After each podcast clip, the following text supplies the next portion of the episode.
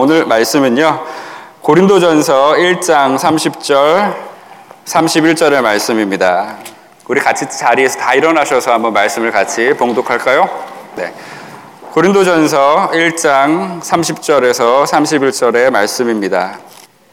우리 두 절이니까 같이 한 목소리로 봉독하도록 하겠습니다. 시작. 너희는 하나님으로부터 나서 그리스도 예수 안에 있고 예수는 하나님으로부터 나와서 우리에게 지혜와 의로움과 거룩함과 구원함이 되셨으니 기록된 바 자랑하는 자는 주 안에서 자랑하라 함과 같게 하려 함이라 아멘.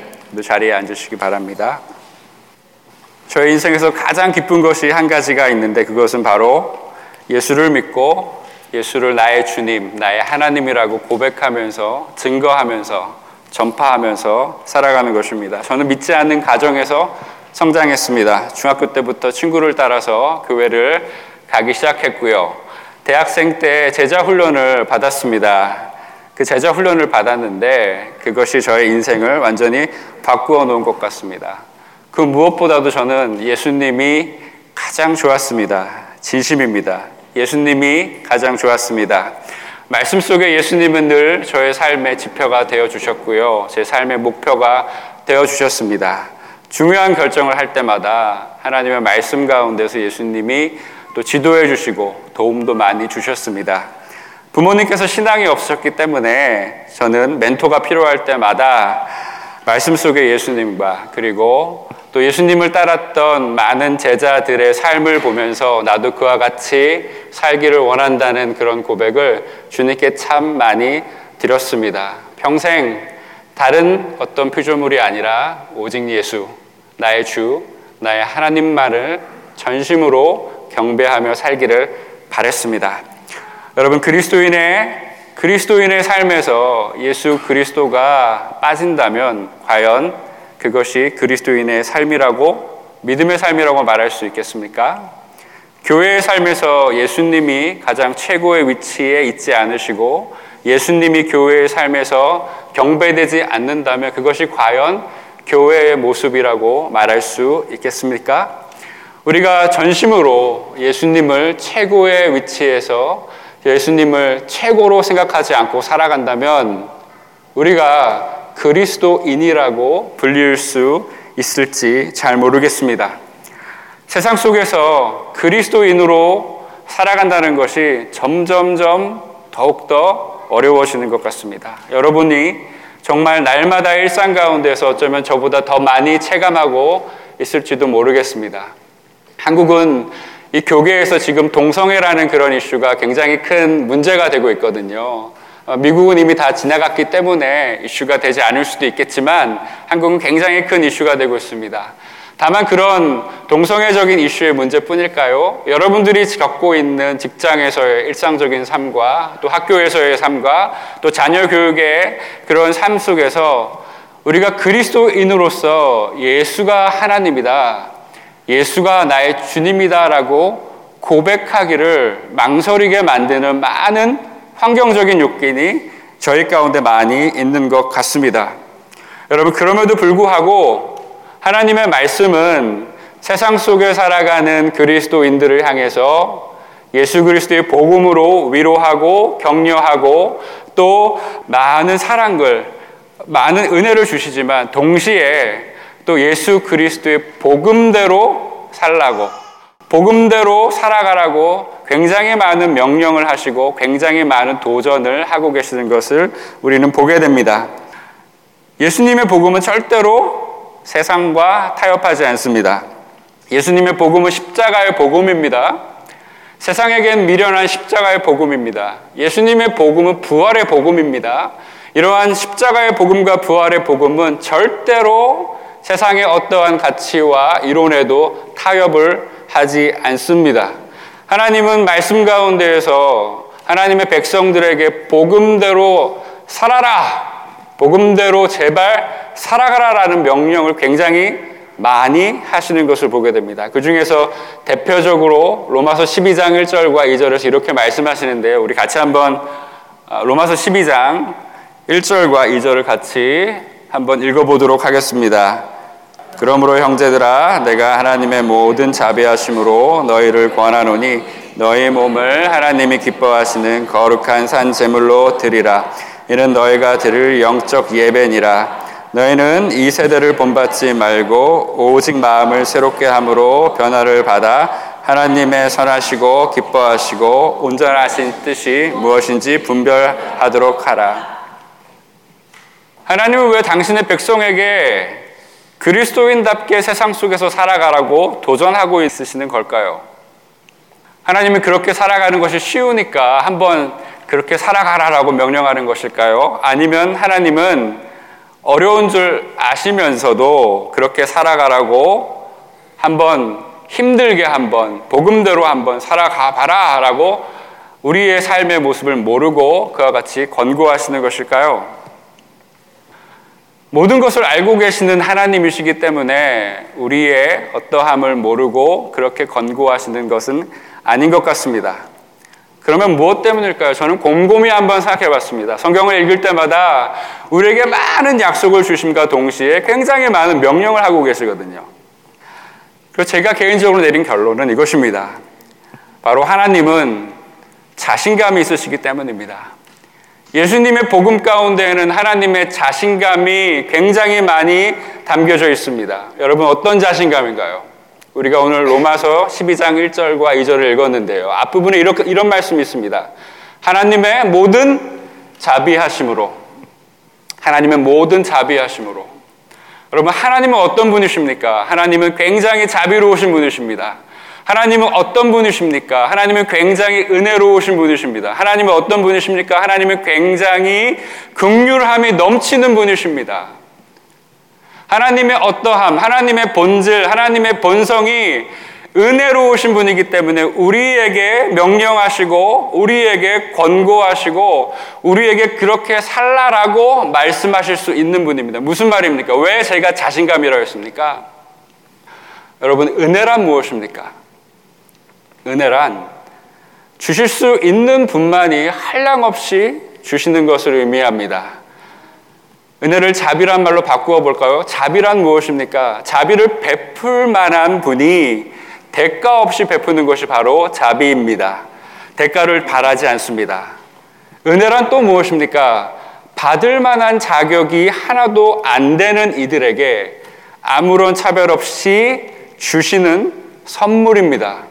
누구는 요만큼 주고 누구는 저만큼 주는 차별에 있는 선물이 아니라는 것이죠. 하나님은 절대로 저와 여러분을 차별하지 않으십니다. 사람은 차별합니다. 저도 차별합니다. 저희 부모님도 차별했습니다.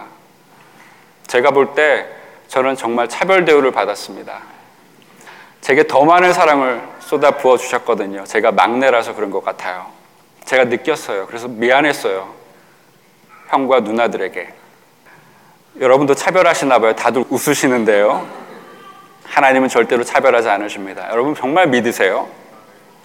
또 자비란 무엇입니까? 하나님께서 미리 알고 미리 알고 아직 받을 만한 준비가 하나도 안 됐는데 준비가 안 되어 있는 사람에게조차 미리 챙겨주는 것이 하나님의 은혜입니다. 밥을 받을 만한 준비가 안 돼 있어요. 근데 아시는 거예요. 내가 뭐가 필요한지.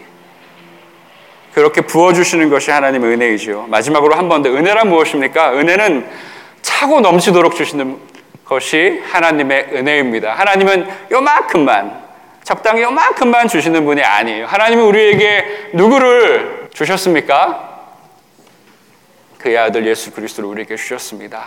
자기 아들을 아끼지 아니하시고 모든 것을 내어 주시니까 우리를 위해 모든 것을 내어 주시니까 어찌 우리에게 모든 것을 주시지 아니하시겠느냐라고 바울은 이야기하고 있습니다.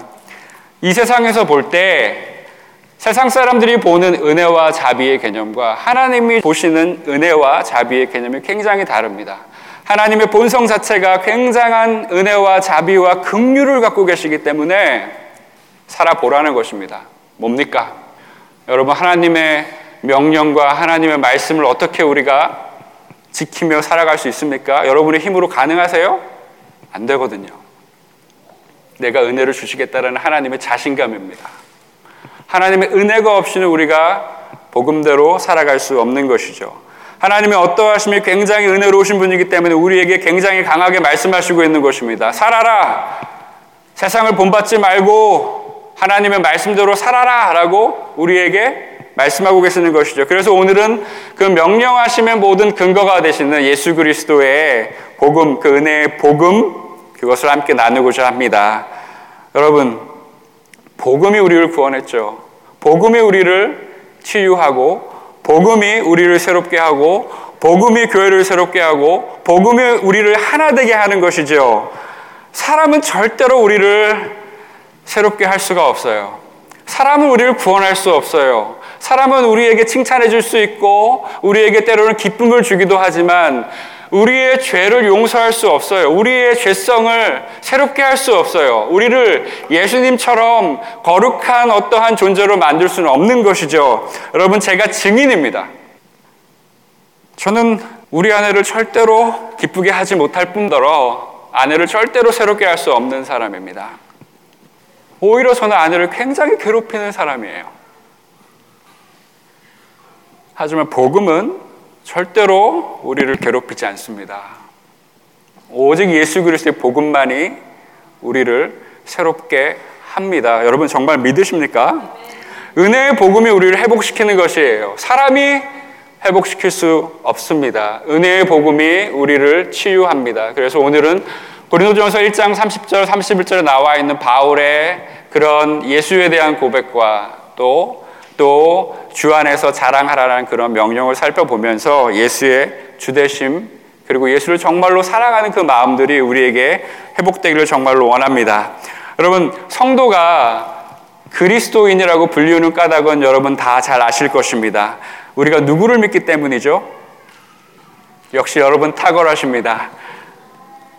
우리가 그리스도를 믿기 때문에 그리스도인이라고 사람들에게 또 서로 서로 부르고 불리우게 되는 것이죠.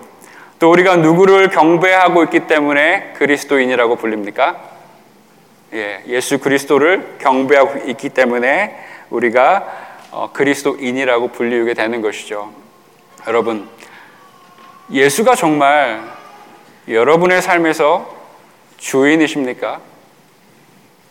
지난 일주일의 삶 가운데에서 여러분은 정말 예수님을 내 삶의 주인, 최고의 하나님으로 여기면서 사셨습니까? 아니면은 예수가 아니라 내 자신, 예수가 아니라 내가 많은 관심을 기울이고 있는 그 어떤 것에 더 큰 관심과 애정을 쏟고 사셨습니까? 점점 세상과 그리고 우리 역시도 우리의 삶에서 예수가 주 되시고 예수가 나의 하나님 되심을 많이 잃어버리고 살아가는 것 같습니다. 우리 한번 2000년 전에 예수님을 그렇게 사랑했던 예수님의 제자들이 세상 사람들에게 예수를 어떻게 고백하고 있는지 한번 한번 우리 마태복음과 그리고 마가복음과 그리고 누가복음과 그리고 요한복음을 다 살펴보면서 예수를 어떻게 고백하고 있는지 한번 보겠습니다. 겁내지 마십시오. 지금 벌써 아이고 한숨 쉬신 분들이 눈에 띄는데요. 걱정하지 마시고요. 제가 간략하게 한번 같이 살펴보겠습니다. 마태복음 1장 1절 같이 한번 읽어볼까요? 네, 같이 한번 읽어보겠습니다. 마태복음 1장 1절입니다. 시작. 예, 마태는 예수님을 어떻게 고백합니까? 마태는 예수를 아브라함의 자손이라고 이야기합니다. 마태는 예수를 다윗의 자손이라고 고백합니다. 아브라함의 자손이라는 말은 무슨 뜻입니까? 하나님께서 아브라함과 맺으신 모든 언약을 완성하시고 모든 언약을 이루신 분이 바로 예수 그리스도다라고 고백하는 것이죠. 다윗의 자손이라는 말은 무엇입니까?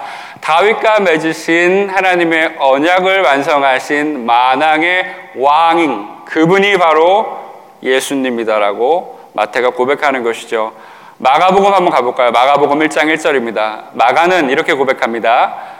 읽어볼까요? 시작. 네, 마가. 마가는 예수를 하나님의 아들이라고 고백하고 있습니다. 하나님의 아들이라는 것은 바로 예수가 하나님이라는 고백이지요. 여러분, 마가가 살던 시대에 예수가 하나님이다. 고백하는 것이 쉬웠겠습니까? 예수가 하나님이다라고 고백하는 사람들이 많았겠습니까? 적었겠습니까? 적었어요. 마가는 고백하는 것입니다. 우리 그러면 다시 누가복음으로 가보겠습니다. 제가 몇 장 몇 절로 갈까요? 예, 네, 한번 읽어보겠습니다. 시작. 네, 여러분은 이미 마태복음과 마가복음을 띄었습니다. 우리에게 이루어진 사실에 대해서 누가는 역사가죠. 누가는 조금 다르게 접근하고 있죠. 누가는 우리에게 이루어진 사실에 대해서 무슨 사실이죠? 예수님의 십자가의 죽으심과 부활의 사건입니다. 그 역사적인 사건에 대해서 이야기를 하겠다라는 것인데요. 누가 관점에서 볼 때 구약 성경에서 예언되고 구약 성경에서 말하는 메시아 구원자 그분이 누구냐? 예수시다. 장세기부터 말라기까지 하나님이 약속하신 그 그리스도 메시아 그분이 바로 예수님이다라고 누가는 고백하고 있는 것입니다. 역사의 주인공이 누구라고요? 예수님이라고요. 누가는 또 의사이기도 했잖아요. 생명의 주인이 누구라고요? 예수라고요.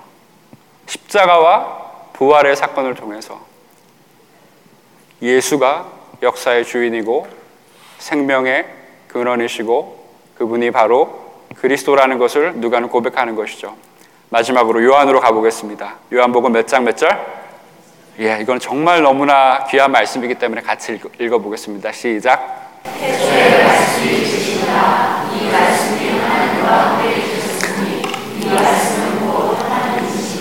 아멘. 저는 요한을 너무 좋아합니다. 요한. 요한이 무슨 책을 기록했죠? 네. 맞습니다. 아멘. 네. 요한이 폭탄을 터뜨리고 있어요. 예수가 누구라고요? 하나님이라고요. 예수가 창조주 하나님이라고요. 아무도 안 믿었거든요. 요한은 요한복음에서 이 얘기를 얘기해 주고 싶은 거예요. 봐라, 예수가 창조주이시다. 예수가 하나님이시다. 예수가 말씀이신데 하나님의 모든 말씀의 클라이막스다. 모든 말씀을 이루신 완성자이시다. 구약 성경에 나오는 하나님의 모든 약속의 클라이막스, 정점, 계시의 완성이시다라고 우리에게 알려주는 것이죠. 저는 그런 요한이 너무 좋습니다. 저도 요한처럼 살고 싶어요. 폭탄을 막 터트리고 싶어요.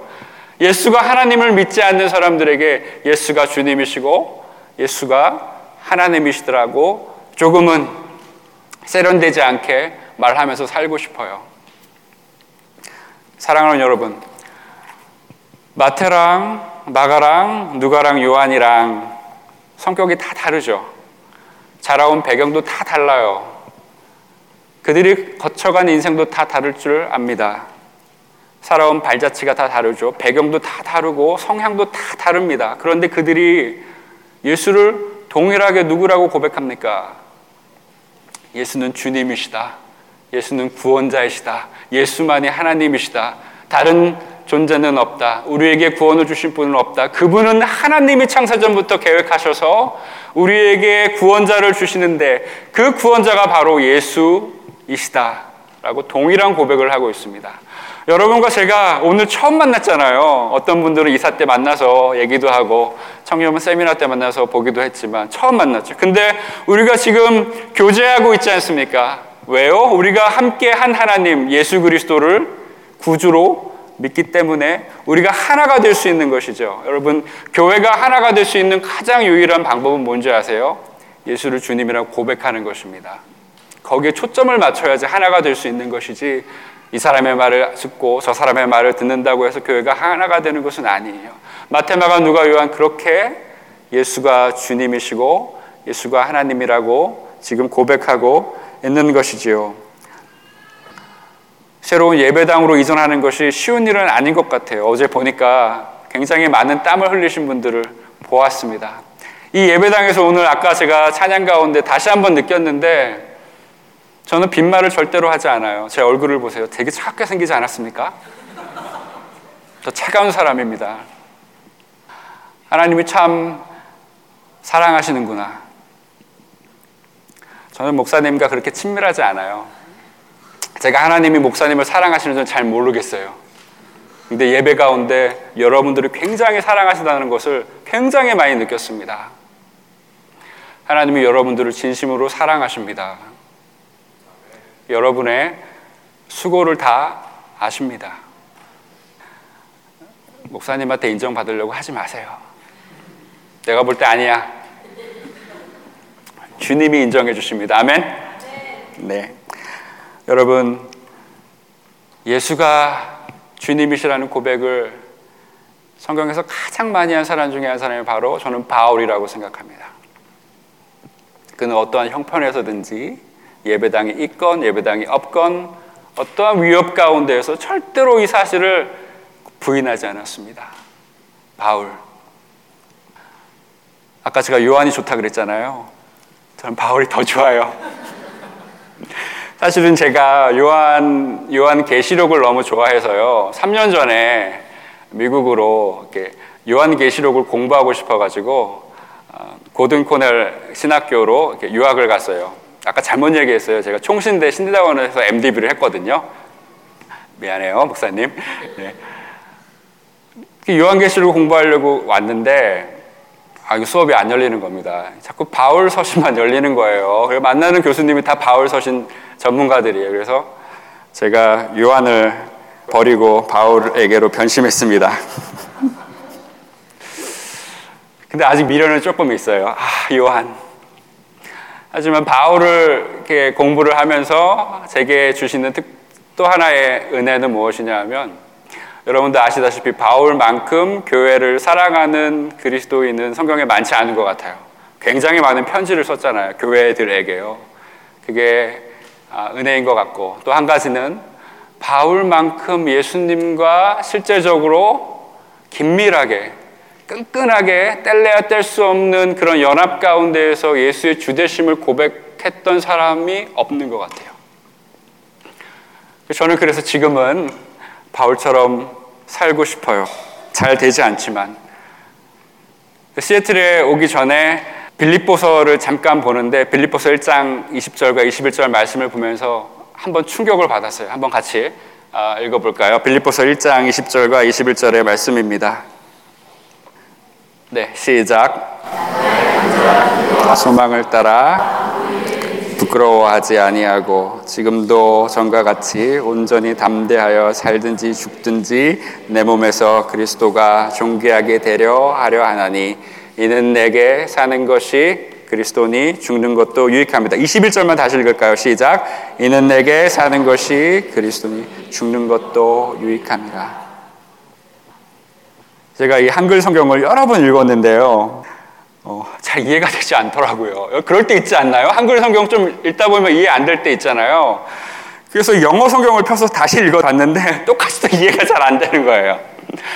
그래서 쉬운 말 성경도 읽어보고 이 말씀을 잘 이렇게 묵상해 보는데 굉장히 큰 충격을 받았어요. 이 두 절 가지고서요. 제가 한번 여러분 바울의 입장에 한번 서볼게요. 이걸 좀 풀어서 아, 제가 또 감정을 넣어서 한번 읽어볼게요. 잘 들어보세요. 바울이 빌립보 교회 교인들에게 고백하고 있습니다. 바울이 말합니다.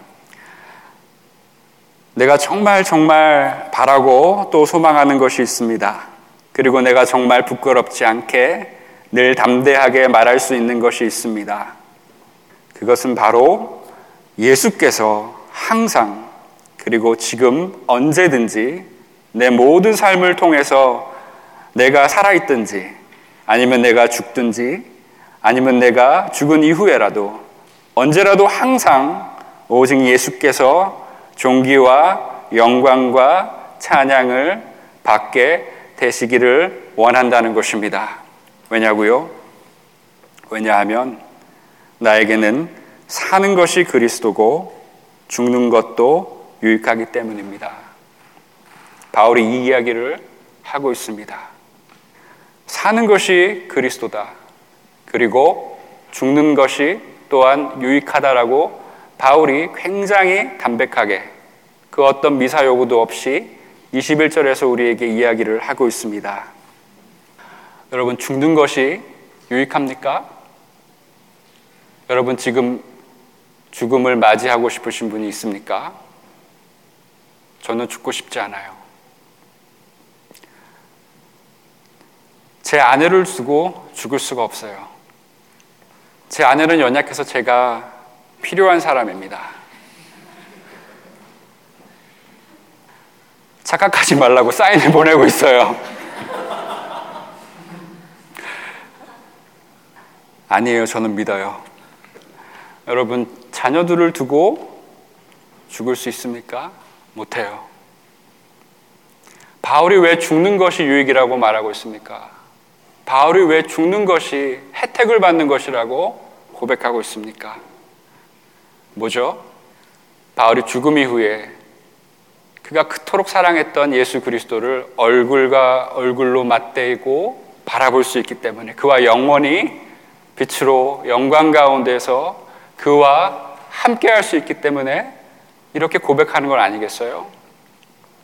저는 이 마지막 구절을 다시 한번 살펴보면서 더 큰 충격을 받았습니다. 바울은 이렇게 이야기하고 있지 않습니다. 나의 사는 목적이 예수 그리스도다라고 말하고 있지 않습니다. 바울이 이렇게 말하고 있지 않습니다. 나의 사는 것이 그리스도 안에 있다라고도 말하고 있지 않습니다. 바울은 이렇게 말하고 있지 않습니다. 바울은 나의 삶의 소유권이 그리스도에게 있다라고 말하고 있지 않습니다. 그 어떤 전치사도 이 문장 구절 가운데 앞뒤에 있지 않습니다. 바울은 심플하게 이야기합니다. 내가 사는 것이 그리스도다. 내가 죽는 것도 유익하다. 그가 얼마나 자기의 삶의 전부가 다른 어떤 것이 아니라 예수 그리스도라는 것을 증거하고 싶었으면 이렇게 담백하게 너무나 이렇게 심플하게 이야기를 하고 있는 것일까요? 여러분, 가장 단순한 표현이 가장 강력하잖아요. 사는 것이 그리스도다. 죽는 것도 유익하다. 여러분은 어떠십니까? 여러분 사는 것이 정말 여러분의 삶에서 그리스도이십니까? 정말 바울처럼 고백하고 싶으십니까? 아니면 조금은 망설이고 있습니까? 아직은 좀 아닌 것 같아. 저도 많이 망설일 때가 있습니다. 그럴 때마다 제 자신을 돌아보면 어쩌면 내가 예수와 친밀해지고 있지 않구나라는 생각도 하게 되고요. 우리가 이 망설임이 정말로 많이 일어난다면 어쩌면 우리가 예수를 잘못 믿고 있는 줄도 모르겠습니다. 어쩌면 예수를 깊이 경험하고 있지 못하니까 바울과 같은 그런 고백을 못할 수도 있을지 모르겠습니다. 아니면 내 문제가 아니라 내 주위에 있는 사람들의 시선 때문에 못하고 있는 것이죠. 우리 한국 사람들 다른 사람 시선 의식 많이 하잖아요. 또 비교의식 때문에 그럴 수도 있고요. 어쩌면 바울은 바울이잖아. 저기 천년 전의 사람이고 나는 지금 살아가잖아. 바울이 내 상황을 알겠어? 라고 잘못 그릇된 인식을 가지고 있기 때문에 그럴 수도 있습니다. 하나님의 말씀은 우리에게 강하게 말씀하고 있습니다. 요청합니다. 예수의 주되심과 하나님 되심을 고백하며 살으라고. 복음대로 살아가라고 우리에게 요청하고 있습니다. 레븐교회 우리 성도 여러분, 바울은 이 고백적 삶을 살아갈 수 있도록 고린도 교회 교인들에게 오늘 우리가 읽었던 본문 가운데서도 예수 그리스도의 주대심을 다시 한번 고백하고 있습니다.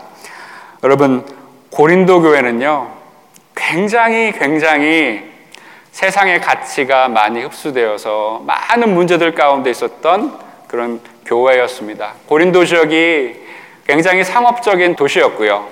그리고 바울이 교회를 개척했을 때 굉장히 어려운 그런 도시였습니다. 여러분 사도행전을 보게 되시면 바울이 교회를 개척했을 때 많은 핍박과 많은 어려움이 그에게 있었다라고 아, 사도행전이 기록하고 있습니다. 그때요. 바울이 마음이 좀 움츠렸어요. 그 도시 가운데에서 굉장히 많은 영적인 압력과 또 방해가 있었거든요.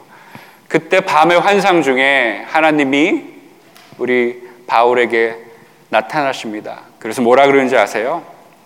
두려워하지 말아라. 이 도시 가운데, 이 성 가운데 내 백성이 많다. 이 성 가운데 내 백성이 많다. 두려워하지 말아라. 너는 가서 말씀을 전해라. 그러자 바울이 어떻게 했는지 아세요? 사도행전은 이렇게 기록합니다.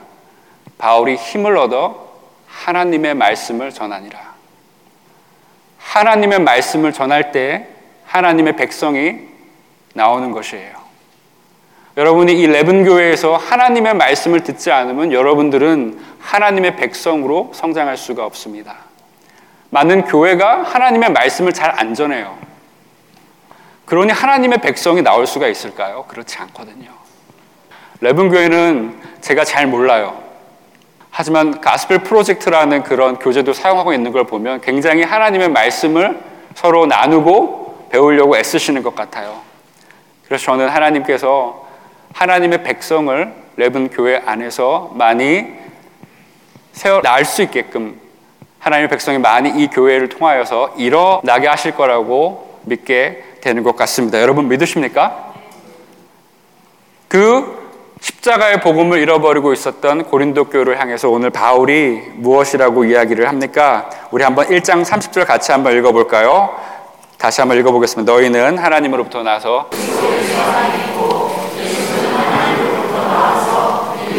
지혜와 의로움과 거룩함과 구원함이 되셨으니 그렇죠.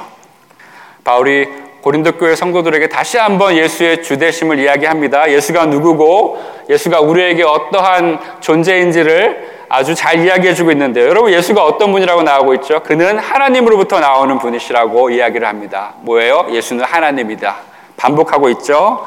그리고 그 하나님이신 예수 그리스도가 고린도 교회 성도들에게 첫 번째로 지혜가 되셨다고 이야기를 하고 있습니다. 고린도 교회 성도들이 굉장히 세상의 지혜가 충만했거든요. 그래서 자기 자랑을 엄청 잘하는 그런 성도들로 자꾸만 변질되어 가고 있었습니다. 그러면서 바울이 이야기를 하죠. 세상 지혜를 따르지 말고 하나님의 지혜를 따르라고. 하나님의 지혜는 바로 다른 것이 아니라 세상에게 미련해 보이는 예수 그리스도의 십자가의 복음이 하나님의 지혜라고 이야기를 하고 있는 것이죠. 예수가 진정한 하나님의 지혜가 되셨다라고 말씀에서 먼저 이야기를 하고 있죠. 그리고 나서 이 예수를 구주로 영접한 사람들에게 하나님께서 세 가지의 선물을 주시는데 첫 번째는 뭐라고요? 의로움입니다. 두 번째는 뭐라고요? 거룩함입니다. 세 번째는 뭐라고요? 구원함입니다. 여러분, 의로움 많이 들어보셨을 거예요. 의로움이 뭡니까? 칭의죠. 칭의라고 불리죠. 우리의 죄가 죄사함을 받고 우리가 이제는 하나님 아버지와 합평함을 이룬 것이죠. 우리가 의롭게 된 것이죠. 우리가 정죄받아 마땅한 사람들이었는데도 불구하고 예수님이 대신 정죄받으시고 저주를 받으셔서 우리 대신 십자가에 죽으셔서 이제는 우리가 하나님과 화평하게 된 상태가 바로 의로움이죠. 우리는 의로움을 받았습니다. 두 번째는 뭐라고요? 거룩함입니다. 여러분들은 거룩하세요. 거룩한 분들이에요. 한번 보세요. 거룩합니까? 세 번째는 뭐라고요? 구원함을 받았습니다. 구원함을 받았습니다. 여러분, 제가 여러분을 잠깐 속였습니다. 바울이 이 의로움과 거룩함과 그리고 구원함을 성도들에게 하나님이 선물로 주셨다라고 말하고 있습니까? 아니죠. 말씀을 잘 보셔야 합니다. 우리 레븐교회 성도 여러분, 누가 신자들에게 의로움이 되셨다라고 말하고 있습니까?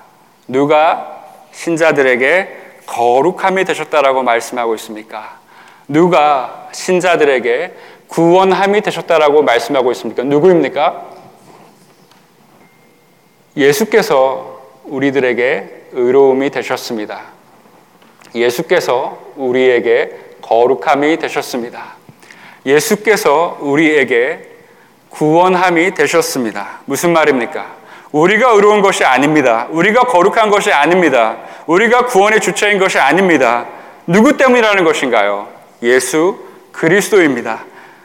우리가 의로운 것은 그리스도 때문입니다. 우리가 거룩한 것은 그리스도 때문입니다. 우리가 구원을 받은 것은, 우리가 구원의 확신이 있는 것은 그리스도 때문에 그렇습니다. 제가 그리스도 때문이라고만 말했죠. 이것도 부족합니다. 그리스도 때문에 받는 선물만 받아 먹고 그리스도는 저 멀리 두고 자기를 위한 삶을 살아가려는 사람들이 있기 때문이죠. 그것이 가능하다라고 여기는 사람들이 있기 때문이죠.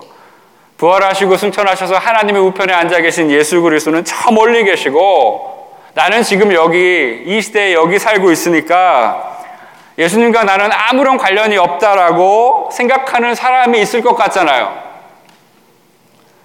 근데 성경은 원래부터 그러한 삶이 불가능하다라고 우리에게 말씀하고 있는 것이죠. 왜요? 예수님이 지금 우리 안에 영원히 함께 있으시다고 말씀하고 있기 때문입니다. 예수님이 우리 안에 계십니다. 예수께서 우리에게 의로움이 되셨습니다. 예수께서 우리에게 거룩함이 되셨습니다. 예수께서 우리에게 구원함이 되셨습니다. 다시 한번 말씀하지만 예수의 의로움이 우리의 의로움이 되셨죠. 예수의 거룩함이 우리의 거룩함이 되셨죠. 예수의 구원하심이 우리의 구원의 근거가 되셨죠. 여러분, 예수님이 우리 안에 없으면 우리는 의로울 수가 없습니다. 예수가 우리 안에 없으면 우리는 거룩할 수가 없어요. 예수가 우리 안에 없으면 우리는 구원에 대한 확신을 가질 수가 절대로 없습니다. 왜 이 교회가, 왜 하나님의 교회가 거룩합니까?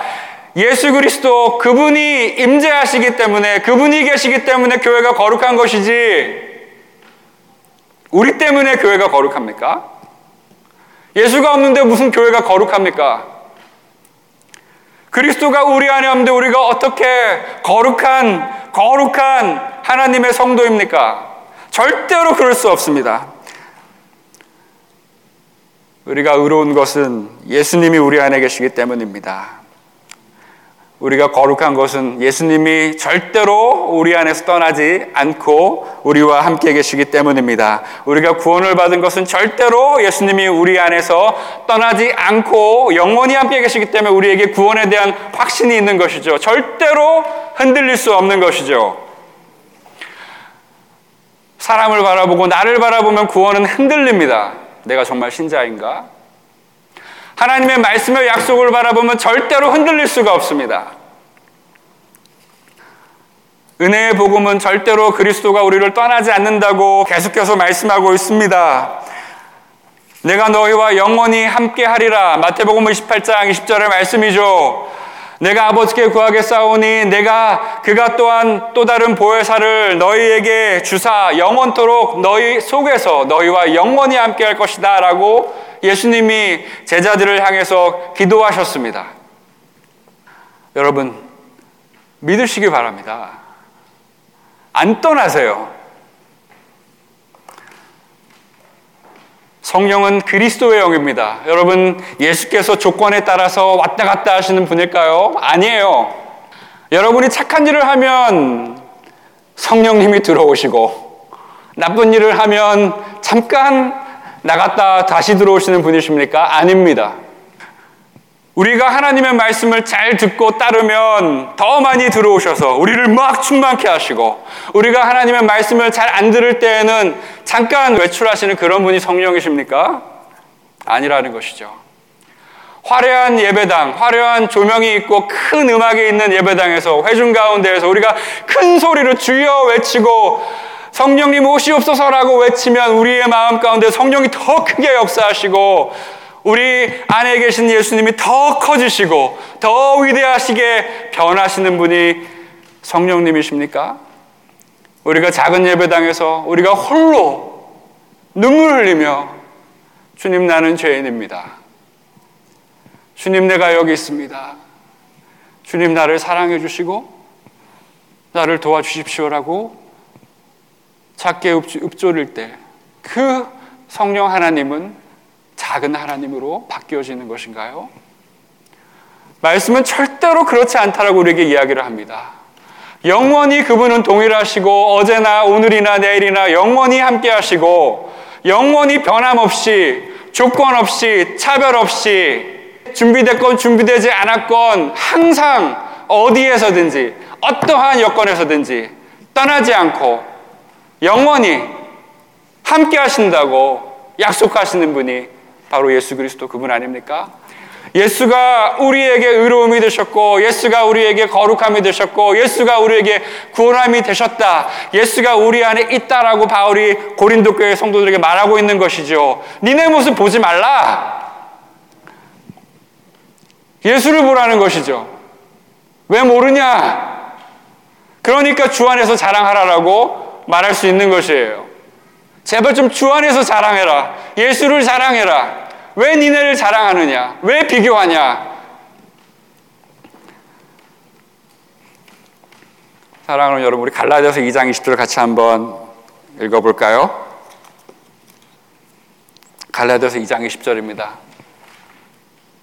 제가 읽어보겠습니다. 내가 그리스도와 함께 십자가에 못 박혔나니 그런즉 이제는 내가 사는 것이 아니요 오직 내 안에 그리스도께서 사시는 것이라 이제 내가 육체 가운데 사는 것은 나를 사랑하사 나를 위하여 자기 자신을 버리신 하나님의 아들을 믿는 믿음 안에서 사는 것이라. 한 번 더 읽어보겠습니다. 시작. 내가 그리스도와 함께 십자가에 못 박혔나니 이제는 내가 사는 것이 아니요 오직 내 안에 그리스도께서 사시는 것이라. 이제 내가 육체 가운데 사는 것은 나를 사랑하사 나를 위하여 자기 자신을 버리신 하나님의 아들을 믿는 믿음 안에서 사는 것이라. 하나님의 아들 예수 그리스도가 저처럼 굉장히 죄가 많고 저처럼 굉장히 연약해서 잘못 먹으면 배탈을 엄청 많이 나고 질병도 많고 미움도 많고 시기도 굉장히 많고 불안도 많고 걱정도 많고 그런 제 안에 계시다고 말씀하고 있습니다. 여러분 절대로 부끄러울 수가 없어요. 나를 보면 부끄럽지만 예수를 바라보면 안 부끄러워요. 자신감이죠. 하나님의 자신감. 하나님은 여러분들을 향해서 이걸 얘기하고 있는 거예요. 누구누구야? 제발 예수를 봐라. 너는 하나님의 아들이야. 너는 하나님의 딸이야. 왜 그래?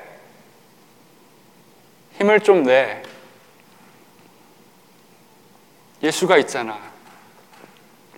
힘을 내. 나는 안 변했어. 너의 마음은 왔다 갔다 변할 수도 있지만 나는 안 변해. 하나님이 그러한 복음을 우리에게 주셨습니다. 하나님은 절대로 우리를 포기하지 않으십니다. 더 놀라운 게 뭔지 아세요? 갈라디아서 3장 27절은요. 우리가 그리스도로 옷 입었다라고 얘기합니다. 우리가 그리스도로 옷을 입었다고 얘기합니다. 성경은요, 얼마나 재밌는지 몰라요. 우리가요, 그리스도의 무늬가 있는 옷을 입었다고 말하지 않아요. 우리가 그리스도의 옷을 따로 차려 입었다고 얘기하지 않아요. 성경은요, 우리가 그리스도를, 그리스도를, 그분을 옷 입었다고 이야기합니다. 안 벗겨진대요. 그 표현을 보면요, 완성된 표현이에요. 입었다, 벗었다, 입었다, 벗었다. 그게 불가능한 표현이에요.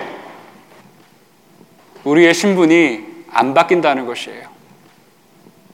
그리스도가 은혜를 주시고 내 가까이에서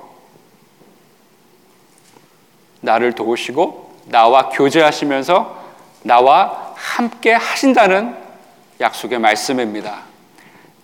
이런 걸 신학적인 용어로 연합이라고 하잖아요. 연합, 그쵸? 그리스도와의 연합.